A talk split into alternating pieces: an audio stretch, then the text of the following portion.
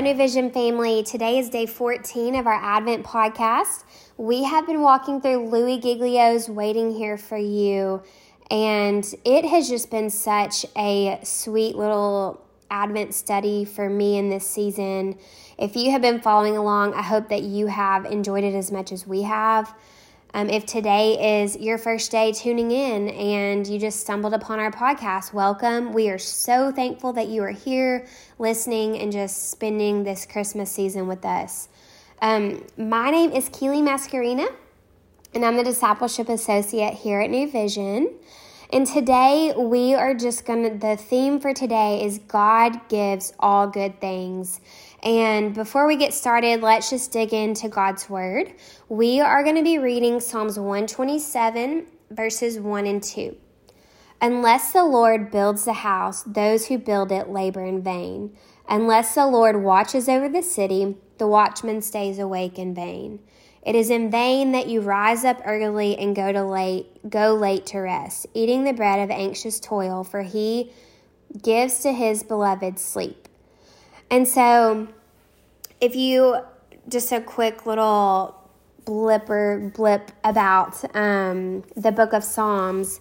Um, it is a collection of music and poetry and prayer and just a really sweet book of the Bible with lots of emotions and just adoration to the Lord. And so, if you've never spent any time in the book of Psalms, highly recommend it. But specifically, we are in Psalms 127, verses 1 and 2 today.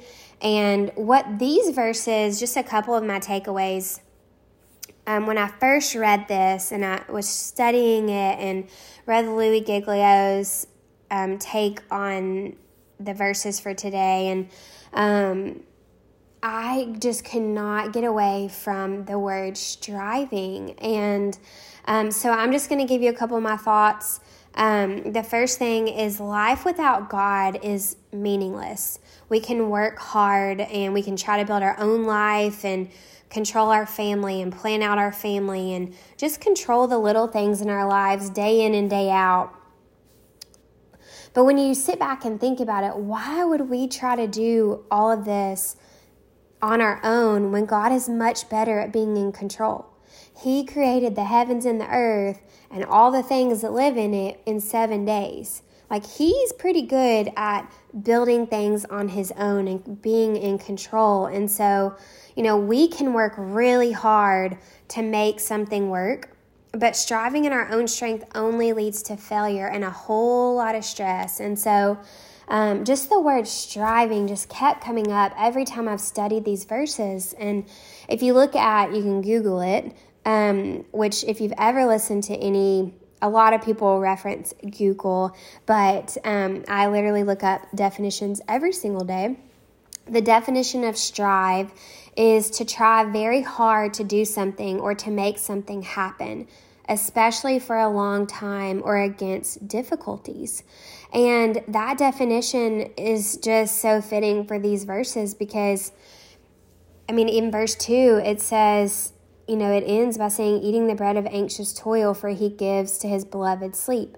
And so we can strive and we can try to do things on our own, even for a very long time, but it's only going to make life a lot more stressful. And that's just exhausting. And so, my question for you today is Are you striving for something in your life?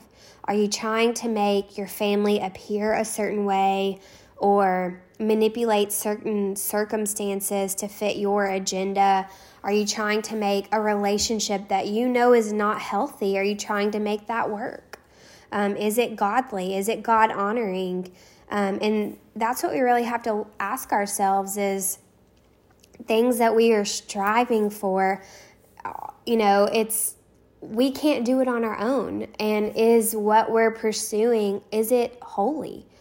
And so a lot of times we are stressed out in our strive, in our striving because it's not holy. And um, so the thing that just keeps coming up in my head is stop striving. A king was born so that we did not have to strive, so that we did not have to work that hard. That king was Jesus. He lived a perfect life, so we didn't have to strive. we weren't left to do things on our own and it didn't it you know it didn't work out for the israelites to do things on their own so why would it work out for you and me? And so whatever you are walking through right now i just want you to take a breath and to know that you do not have to strive because our king was sits on his throne and he is way better at controlling things than you or i and you know, I was talking to a friend about this and striving and just how that word just kept coming to my head and um and he was like, Yeah, you know, especially in this season. And so, in this season, you know, we are waiting on all the good sales and um, we're waiting to gather with loved ones, to open presents, to attend the next ugly sweater party. You know, we fill up our calendars and we buy all the things that our friends post on social media that, you know, just to keep up. And we're always striving in this season for the best. But people, Jesus is the best. He was born to rescue us. We can be so excited about the new espresso machine or the Dyson vacuum, but dwelling in the excitement of the wait of Christmas, the free gift we receive in the birth of Christ, that is the best. And I am guilty of, I waited a whole year for a Dyson vacuum, and I love it. It truly relieves so much stress in my life, but it is not the best.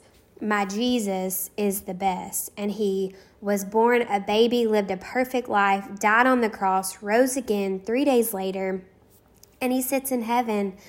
And He did that because He loves us and because he knew that we couldn't do things on our own. And so he stepped down from heaven to make a way for us. And so, you know, we have confidence in this because of scripture. And you'll see the next verse that Louis talks about is James 1:17, and I love it so much because it ties so perfectly in to what we're talking about today. And it says, and again I'm reading from the NIV.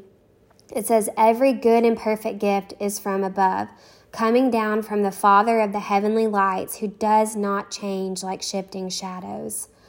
And so I just love that this verse reiterates that all things are from the Father.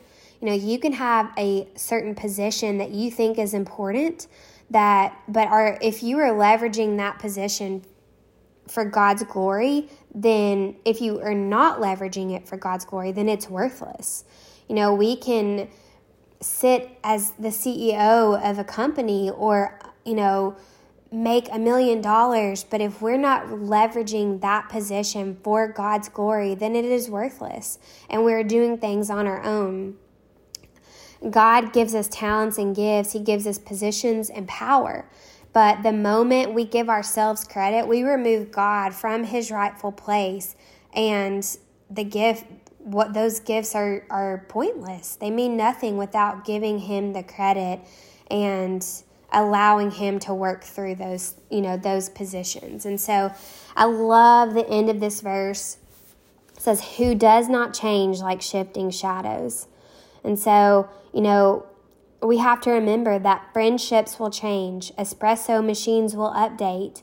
There will always be a new iPhone. I can't I can't keep up at what number we're at right now. I think 13 or maybe 14 I I, I don't know.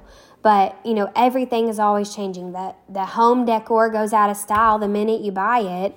You know, our couches get stains, our the clothes trends are ever evolving.